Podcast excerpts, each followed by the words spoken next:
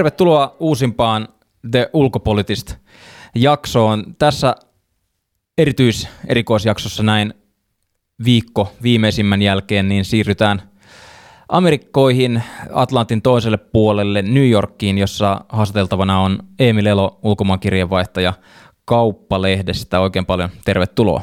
Kiitos, kiitos. Erittäin kiva olla täällä. Pitkäaikainen lukija ja kuuntelija. Mahtavaa, että saatiin aikasi kiireellisestä toimittajan työstä. Tässä jaksossa ehkä se keskeinen punaisin lanka näin heti kärkeen on, on sanottava se, että, että tullaan käsittelemään erityisesti yhdysvaltalaisen median polarisoitumista tässä meidän ajassa ja, ja näiden mielenosoitusten mahdollista vaikutusta tuleviin vaaleihin. Pystytkö tässä heti alkuun kertomaan hieman sen, että minkälainen tunnelma New Yorkissa vallitsee tällä hetkellä? Onko mielenosoitukset kaduilla raikumassa vai minkälainen tunnelma siellä on? No tällä hetkellä kello on 10 aamulla. Täällä ei ihan vielä ole mielenosoitukset lähtenyt liikkeelle, mutta varmasti tänään taas mennään. Tässä on nyt, onko tämä nyt sitten seitsemäs päivä, viik- viikko tässä nyt on menty jo joka päivä. Tuossa 12 aikaa ihmiset kokoontuu kaduille ja sitten yleensä hulinat alkaa siinä, kun aurinko laskee. Ja eilen oli aika paljon odot, pistettiin odotuksia sen varan, että sato vettä, että se varmaan sitten rauhoittelisi ihmisiä. Mutta sitten tulikin loppuillaksi taas kirkas, kirkas päivä ja ihmiset kokoontu niin minuuteissa takaisin kaduille vesisateen jälkeen. Missä, jos pysyt sanomaan vähän tarkemmin, että missä päin kaupunkia näitä mielenosoituksia on ollut? Siis niitä on tällä hetkellä ihan joka paikassa. Et, ää, me asutaan esimerkiksi Manhattanilla tässä Upper East Sidella ja meillä on oma naapurusto kokoontuu joka päivä kello seitsemän protestoimaan tuohon läheiseen puistoon. Tarkoituksena on, että naapuruston asukkaat kokoontuu keskenään osoittaa, että me ollaan valkoisia, meillä on etuoikeuksia ja sitten polvistutaan 30 minuutiksi muistelemaan mustia poliisiväkivallan uhreja. Et, et nämä on, niin, tämä on se todellisuus kuitenkin näistä protesteista, että tämä on niin tämmöisiä paikallisia ilmiöitä, missä paikalliset ihmiset kokoontuu keskenään. Sitten nämä mellakoitsijat on ihan asia erikseen. Ne on, ne on sitten tuolla jossain Manhattanilla – ää, niin downtown tai sitten Brooklynissa tai Bronxissa, no siis yksittäisiä joukkoja, jotka liikkuu ja heillä ei ehkä ole niin paljon tekemistä protestien kanssa sitten taas. Mielenkiintoista. Miten sä oot itse omassa työssäsi päässyt raportoimaan näistä tapahtumista?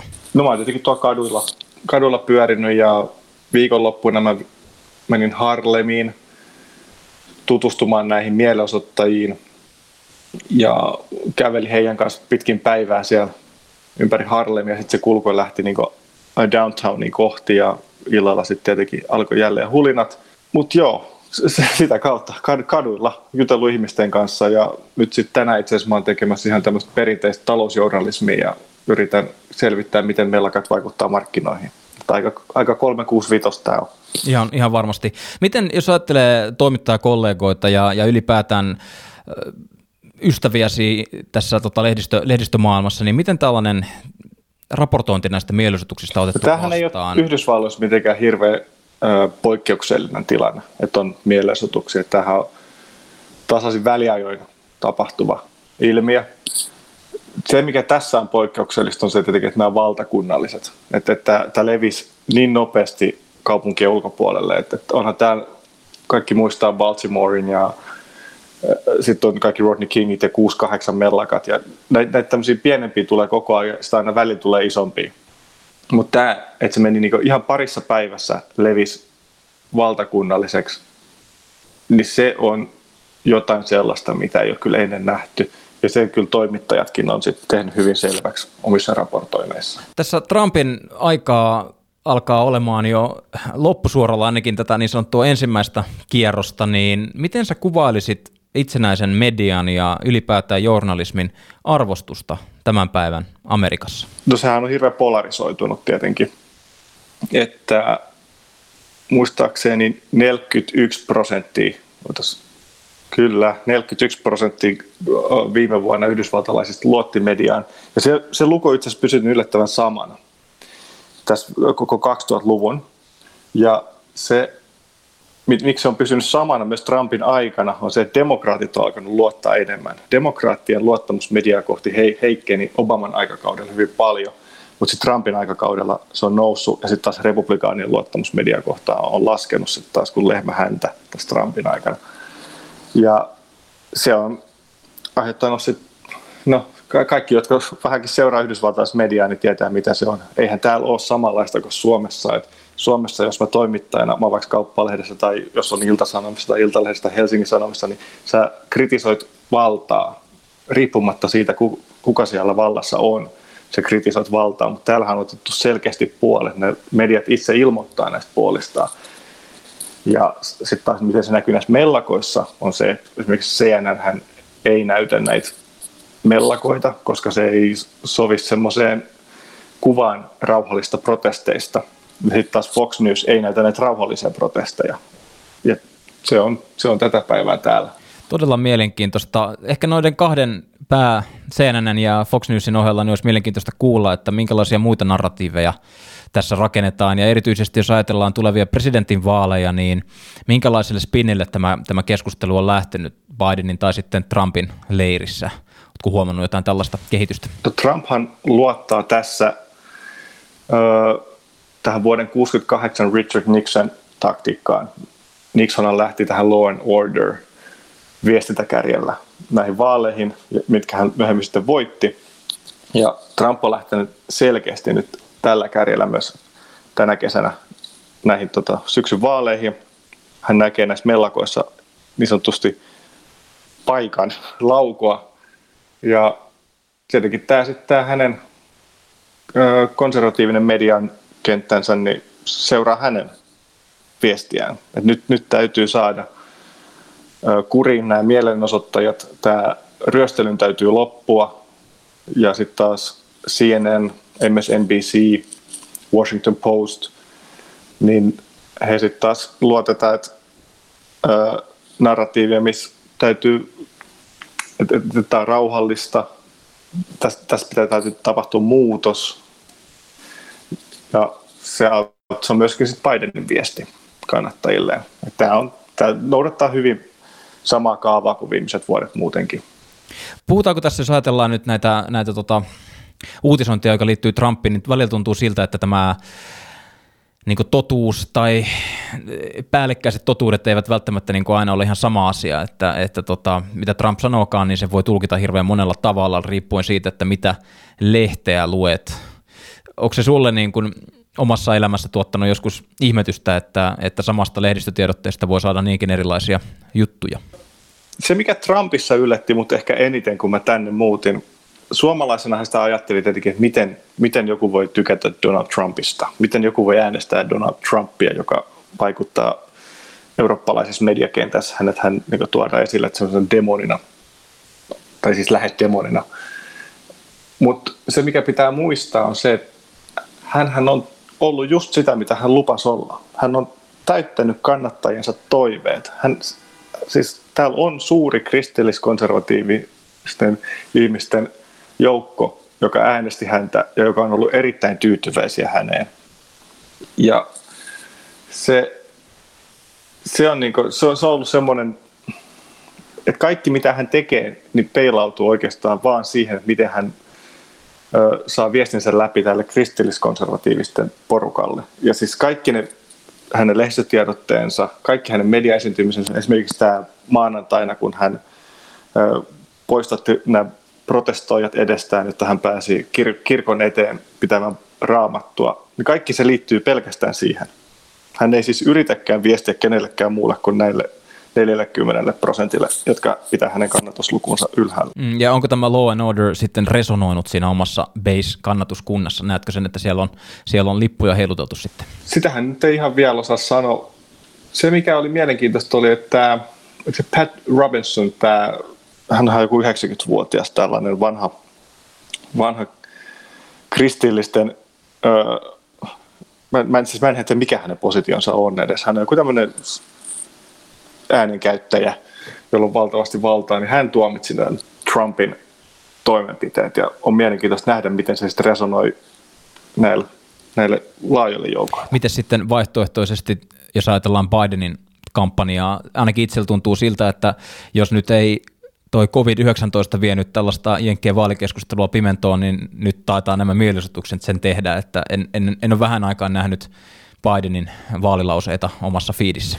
Joo, ei, ei. Biden on, hänhän on siis vanha mies, hän, hän pitikin olla kotona. Et, silloin syynsä, miksi häntä ei ole näkynyt missään. Että hän, hän kuuluu erittäin suuresti riskiryhmään, että hänen pitänytkin olla siellä kellarissaan, mutta ei ole kyllä, tässä on ollut paljon johtajuutta tarjolla, mutta ei ole kyllä Biden mun mielestä sitä ainakaan vielä ottanut itselleen. Että et saa nähdä, saa nähdä, mitä tässä, tässä voi tapahtua ihan mitä vaan vielä.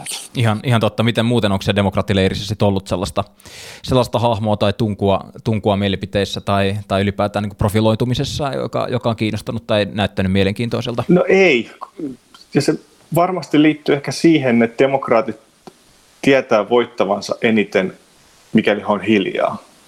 Et jos Trumpin antaa vaan olla Trump – niin demokraatit voittaa. Sehän on näkynyt nyt sitten myöskin kyselyissä ja kannatusmittauksissa. Ja se on mielenkiintoista. Mä just katsoin vuoden 2016, oli nyt vähän paltaa vuoteen 2016, mutta kyselyissä Hillary Clinton hän ei missään vaiheessa ole johtanut selkeästi Donald Trumpia. Hän siis toukokuussa ekan kerran Donald Trump alkoi voittaa Hillary Clintonin kyselyissä. Ja nyt ollaan semmoisessa tilanteessa, että Joe Biden on voittanut lähes kaikki, myös vaankieliosavaltioiden kyselyt, mikä on aidosti aika vahva pohja tuohon syksyn vaaleihin Joe Bidenille. Ja se on toiminut, vaikka hän on ollut hiljaa. Eli he vaalitaktiikkansa selkeästi on, että pysytään turpa kiinni ja annetaan Trumpin hoitaa nämä, tämä meidän kampanja. Ehkä, ehkä niin tästä nopeasti vielä vaaleista tuli mieleen kysymys liittyen, liittyen ihan niin konkreettiseen äänestämiseen ja näihin tota, postilaatikkoäänestämiseen tai kirjeäänestämiseen, mistä aika ajoin ollaan puhuttu, niin minkälainen se keskustelu tämän saralla tällä hetkellä on? Se perinteinen totuushan siinä on se, että demokraatit voittaa, mitä suurempi äänestysprosentti on. Mutta nyt tällä hetkellä tilanne on niin, ne poliittiset mannerlaatat on liikkunut niin lujaa vauhtia, että ei ihan tiedetä, mit, mit, mitä se tarkoittaa. Trump Trump on luonut semmoisen narratiivin, että postiäänestys on valheellinen, mutta se ei välttämättä tarkoita, että hän oikeasti uskoisi sen olevan valheellinen, vaan se voi olla myöskin sitä, että mikäli Biden loput voittaa ja on ollut postiäänestys, niin Trumpilla on joku syy. He, hänen kannattajillaan on valmiina joku narratiivi, miksi Trump hävisi ja tämä oli valheellinen vaalitulos. Et se, se, sekin voi olla tässä taustalla. Sitä, Täällä, siis täällä, täällä tällä hetkellä pyörii todella monta erilaista keskustelua näistä vaaleista, ja se on niin todella monitasoinen, monisyinen keskustelu. Ja sitten sit tähän päälle vielä tämä COVID-19 ja nämä mellakat, niin tämä on niin kuin, täällä tällä hetkellä säntäilee erilaisia tarinoita ja narratiiveja. Mm, ja toi itse seuraavan kysymykseen on hyvä, hyvä siltakin, jos ajattelee 2016 presidentinvaaleja ja siihen liittyvää keskustelua informaatiovaikuttamisesta tai ylipäätään niin kuin Venäjän osallisuudesta näihin, näihin vaaleihin, niin miten nyt, tässä nyt leijailee, niin kuin sanoit, hyvin monta erilaista tarinaa päällekkäin. Onko tällaista niin kuin havaittu tai ihan selkeästi jo ilmoilla tietynlaista informaatiovaikuttamista – jota sitten ihan niin kuin etabloituneissakin lehdissä raportoitaisiin eteenpäin, vaikka se faktapitoisuus siellä taustalla olisikin ehkä vähän hämärä. Musta tuntuu, että nykyään ei voi järjestää edes niin jotain lasten juniori että siihen liittyy informaation vaikuttaminen. Musta tuntuu, niin kuin, että, että, niin kuin, että tällä hetkellä ihan sama, mitä maailmassa tapahtuu, niin siihen liittyy informaation vaikuttaminen. Varmasti myöskin niin tässä, onhan tässä nyt niin kuin näissä mellakoissakin nähty kaiken näköistä, että oli äärioikeistolaiset oli pukeutunut antifaksi ja käynyt sekoilemassa jossain kaupungissa ja sitten jäänyt kiinni siitä. Ja sitten oli, että oli tämmöisiä väärennettyjä kuvia tästä poliisista, että miten sillä oli magahattu päässä. Et onhan niitä siis niin joka puolella koko ajan. Ja sitten sit varmasti lisääntyy myöskin, mä haastattelin kerran tämän Yhdysvaltain hallinnan tietoturva-asiantuntija Harri Hurstin, joka on siis keskittynyt näihin äänestyskoneisiin ja hän on tämmöinen hyvin syvällä tässä Yhdysvaltain vaalikeskustelussa. Ja hän sanoi, että, on, on niin täysin selvää, että, että vuoden 2020 presidentinvaaleissa ei ole kyse siitä, että tuleeko joku valtio vaikuttamaan niiden loppu, tai pyrkikö joku valtio vaikuttamaan lopputulokseen, vaan kuka valtio ei oikeastaan edes pyri. Vaan, siis siellä, ja sitten siellä on myöskin organisaatio, siellä on yksittäisiä ihmisiä, siellä on niin todella iso kerros kaiken näköistä informaatiovaikuttamista se on nykyään niin, se on nykyään niin halpaa. Se on nykyään niin halpaa ja helppoa. Niin, ja tietyllä tavalla on osoitettu sen myöskin toiminnallisuus erilaisin referensseihin tässä viime vuosina, että tämä on niin tehokasta. Miten sitten, jos ajatellaan tota, vielä tästä, tästä mediakentästä Jenkeissä, niin jos mietitään, itse istut nyt New Yorkissa, siitä on tuhansia kilometrejä matkaa sitten tonne, tonne länsirannikolle, niin miten tämä niin kuin uutisten seuraaminen, jos ajattelee niin kuin ihan kansalaista, yhdysvaltalaista kansalaista ja sitä, että minkälaista uutis, uutis tietoutta tai uutissisältöä se kuluttaa, versus sitten me täällä Suomessa vaikkapa, jotta luetaan ehkä Hesarin ohella aika ajoin joko suoraan käännettyjä tai sitten niin kuin viitteellä olevia artikkeleita vaikka New York Timesista, niin lukevatko yhdysvaltalaiskansa, seurataanko tätä keskustelua tällaisella niin sanotulla niin New York Times-tasolla vai onko se sitten state-tason lehtiä, mitä itse asiassa todellisuudessa sitten luetaan ja seurataan? Tuossa itse asiassa on just näin. Mehän suomalaiset, mehän Yhdysvaltain mediakentästä huomataan lähinnä pelkästään vaan niin CNN, Fox News, CNBC, New York Times, Washington Post, nämä tämmöiset kansalliset mediatalot. Mutta sitten kun ruvetaan katsoa niiden lukijamääriä, nehän on yllättävän pieniä lehtiä. Siis New York Times on Trumpin aikana nostanut lukijamääränsä ihan uudelle tasolle. Se on 6 miljoonaa.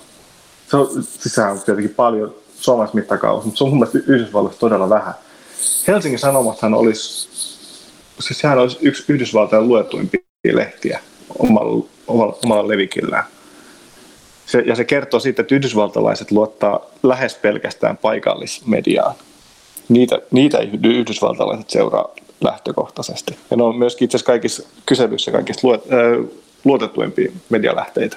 No vääristääkö tämä sun mielestä kuvaa, että jos me ajatellaan, että miten me saadaan, minkälaista tietoa me saadaan tänne Suomeen vaikka niin kuin Jenkeistä ja tämänhetkisistä tilanteista vaikkapa nyt mielenosoituksiin liittyen tai sitten vaaleihin liittyen, niin antaako tämä vähän niin kuin tietyllä spinnillä sen uutisoinnin, mitä, mitä sille oikeasti tapahtuu? No sehän riippuu täysin ihmisestä, joka sen joka kuluttaa sitä mediasisältöä, mitä mediasisältöä hän kuluttaa. Et tota, mikäli ihminen, mikäli suomalainen seuraa pelkästään CNN tai pelkästään Fox Newsia, niin kyllä, sä saat todennäköisesti tietyllä spinnillä niitä uutisia itsellesi.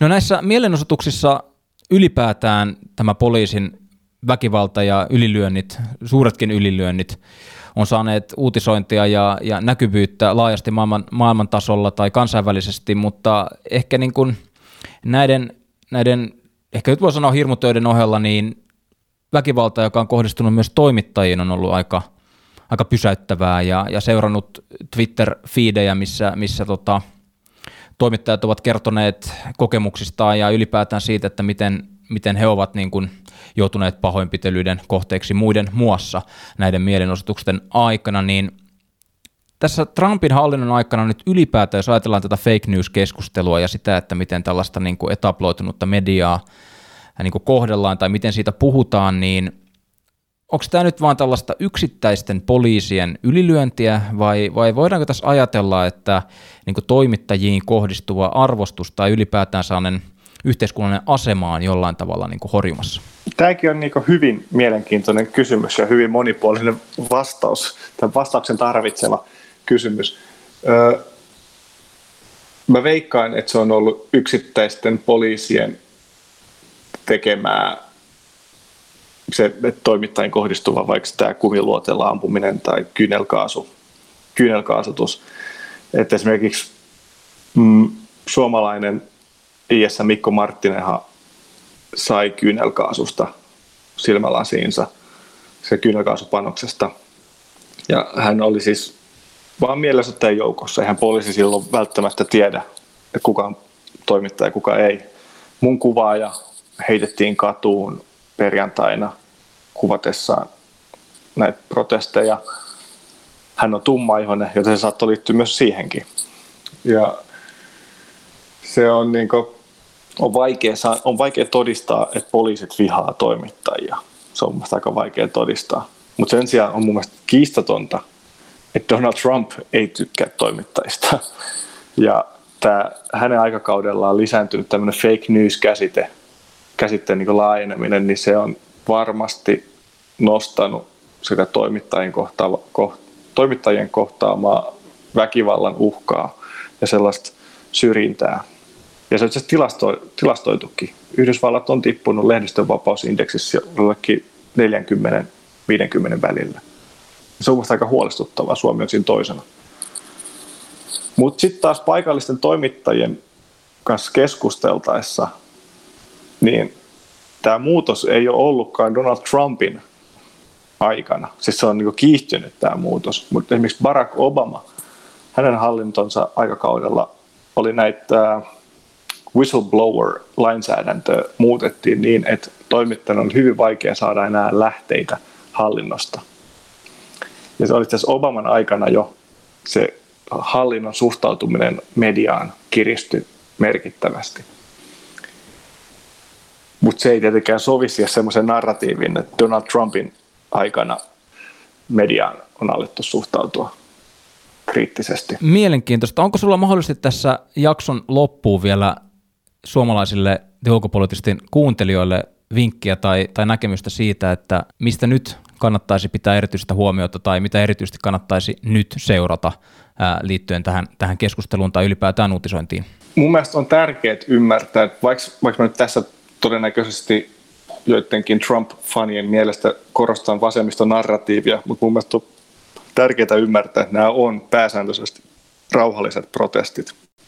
Et, et tällä hetkellä mä huomaan, että Suomenkin mediatilan ö, valtaa se keskustelu näistä mellakoista ja siitä ryöstelystä ja ikkunoiden hajottamisesta, mutta valtaosa tästä porukasta, joka on nyt kaduilla, niin se on rauhallisesti plus kolme neljäsosaa amerikkalaisista tukee tätä heidän ajatustaan. Et se, on, se on mun mielestä tärkeä ymmärtää, että, että, se, että tässä ei olla nyt vain ryöstelemässä, vaan tässä ollaan niin pääsääntöisesti yrittämässä rauhallista, rauhallisesti ajaa asioita eteenpäin. Ja se on niin kuin, New Yorkissa edellispäivänä pidätettiin 300 ihmistä, mutta me, meidän tuossa lähipuistossa oli pelkästään niin jo satoja Upper East Sidein asukkaita osoittamassa ihan rauhallisesti myös mieltään. Ja näitä, näitä kokoontumisia oli ympäri New Yorkia eri naapurustoissa.